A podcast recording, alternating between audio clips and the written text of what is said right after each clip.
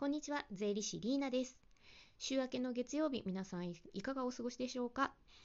私は、えー、今日は大本デーですね。あの MBS ぷくすけチャンネルの台本を動画のね台本を書いたりとかあとは新ネタの台本をあの作り直したりとか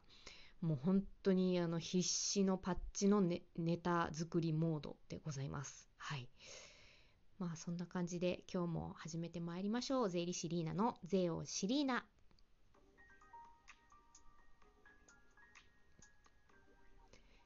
税理士リーナの税をシリーナ。さて、はじめはこちらの税金のコーナーから参りましょうね。えー、前回はあのお給料の明細の見方なんかをしたのでちょっと今回はですねあの砕けた感じで雑談っぽい税金のお話ししていきます。それはですねあの軽減税率のあのおまけ付きのお菓子の話をちょっとしようと思うんですけれどもこの前ね TikTok のあのライブ配信をしている時にちょっと質問というか、まあ、意地悪なクイズを出されたという感じかな。試された感じであのこれって何パーセント？みたいな感じで聞かれたんですけれども皆さんでは、えー、問題をお出ししましょうかね。それではここで問題です。グリコのキャラメルおまけ付きのキャラメルは税率10%でしょうか ?8% でしょうか？正解は10%はい。実は、えー、おまけ付きのね、グリコのキャラメルは10%なんです。はい。これはなぜ10%かというと、これ、あの、食品玩具って言ってね、あの、おもちゃがついた、あの、お菓子。いや、お菓子がついたおもちゃ。なんですかね。あの結局ね軽減税率の判定っていうのはその作られている原価ね材料費ね。材料費がその本体全体の中の3分の2以上かどうか。っていうえっ、ー、と食品部分が3分の2以下になってしまうと軽減税率は適用されないっていうことなんですね。なので、えーと、グリコのキャラメルはおまけが3分の1以上が原価が占めているっていうことなんですよね。ね半分じゃなくて3分の1占めたらもうアウトなんですね。軽減税率適用してもらえないもらえないということで。で、あとですね、プロ野球チップスどっちだと思います？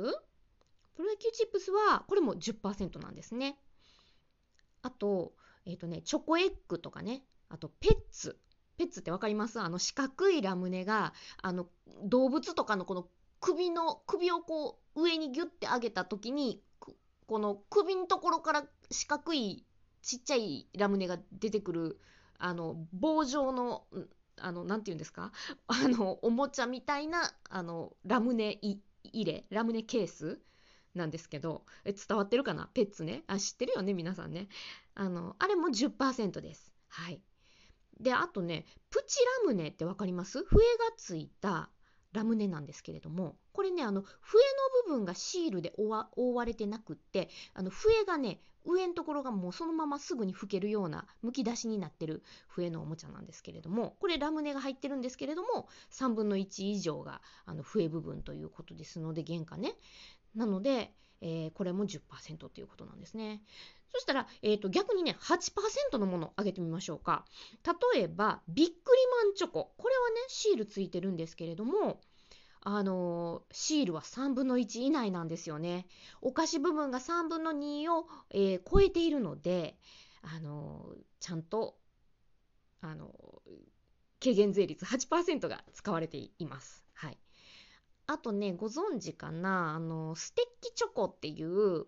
あの、なんていうのかな、杖みたいな形の中につぶつぶのチョコレートが入ってるやつとかあれも8%ですね。であとねさっきね笛の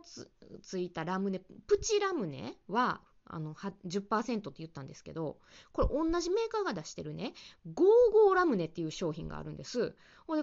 はねほぼほぼ同じ形で上のところに笛がついてて中ラムネなんですけれども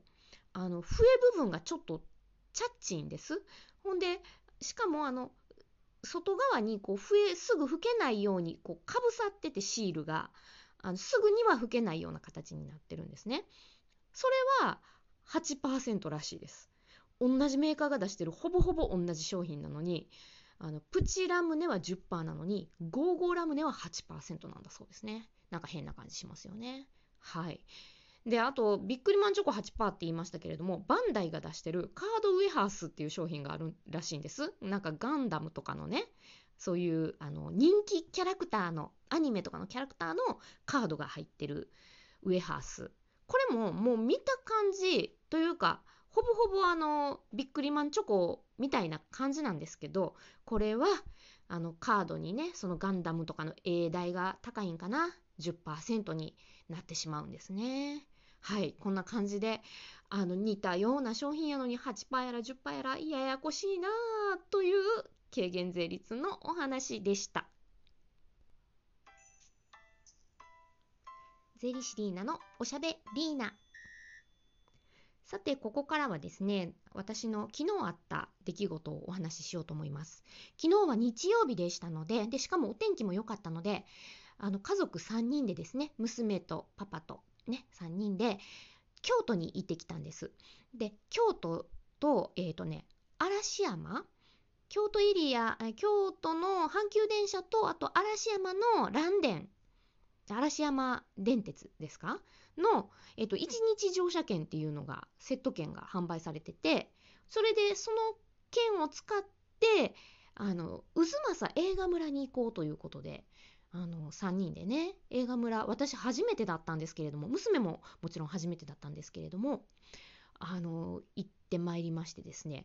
ところがこのえっ、ー、とねタええっ、ー、と渦政交流寺という蘭電のね駅で降りるんですけれどもその渦政交流寺というその駅の名前の通りですねその渦政映画村に行くまでの手前のところにね交流寺というお寺があるんですよ。で交流寺って皆さん行かれたことあります？聞いたことあります？私ねあの名前はそれなんかよう聞くなと思ってたんです。だけどちょっと社会科とか苦手な方でねあんまりピンときてなかったんですけどその交流寺の横を通ろうとしたらあのめっちゃ見たことある仏像さんの写真がポスターというかねあのこれが展示されてますっていうのが貼ってあってそれがあの弥勒菩薩像っていうんですかね。あの社会科好きやった方はイメージ湧くと思うんですけどあのすごいね優しそうなヒューッとしたお顔の細めのあの菩薩様でであの片足をこう立てて座ってらっしゃるんですけど片足をこう組んでで膝をこう真横に出してね。で手はちょっとこう飛びますみたいな感じの優しい感じのと飛びますっていう手をこう口元でされてるあの菩薩様の像なんですけど皆さん絶対教科書で見たことあるあのめっちゃ有名なやつですよ。やつ言うたらダメですけどね。あのめちゃくちゃ有名なお写真がねそのお寺にお寺の前に貼ってあってもう思わずねうわこれ知ってる見たいって思わず叫んでしまいしまいましてもう映画村行く前にでしかもうちの娘はあの仏像が大好きなんですよ。あの奈良行った時にもうアシュラさん大好き大仏さん大好きでもう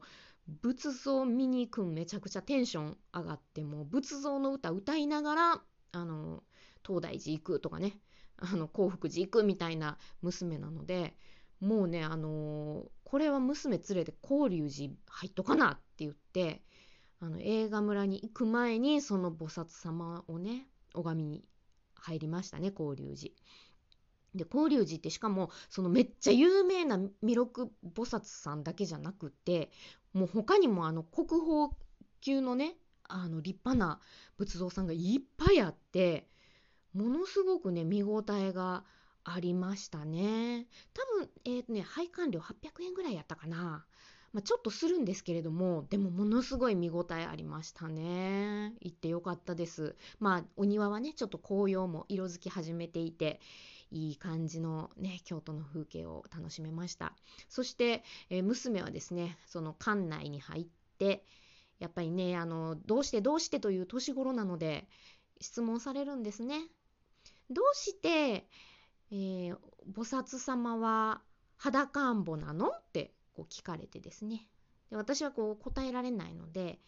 館内にいらっしゃるね係の方に「すいませんちょっと娘が聞いてるんで」って言って「どうしてねお釈迦様あのあ菩薩様あの裸でいらっしゃるんですか?」って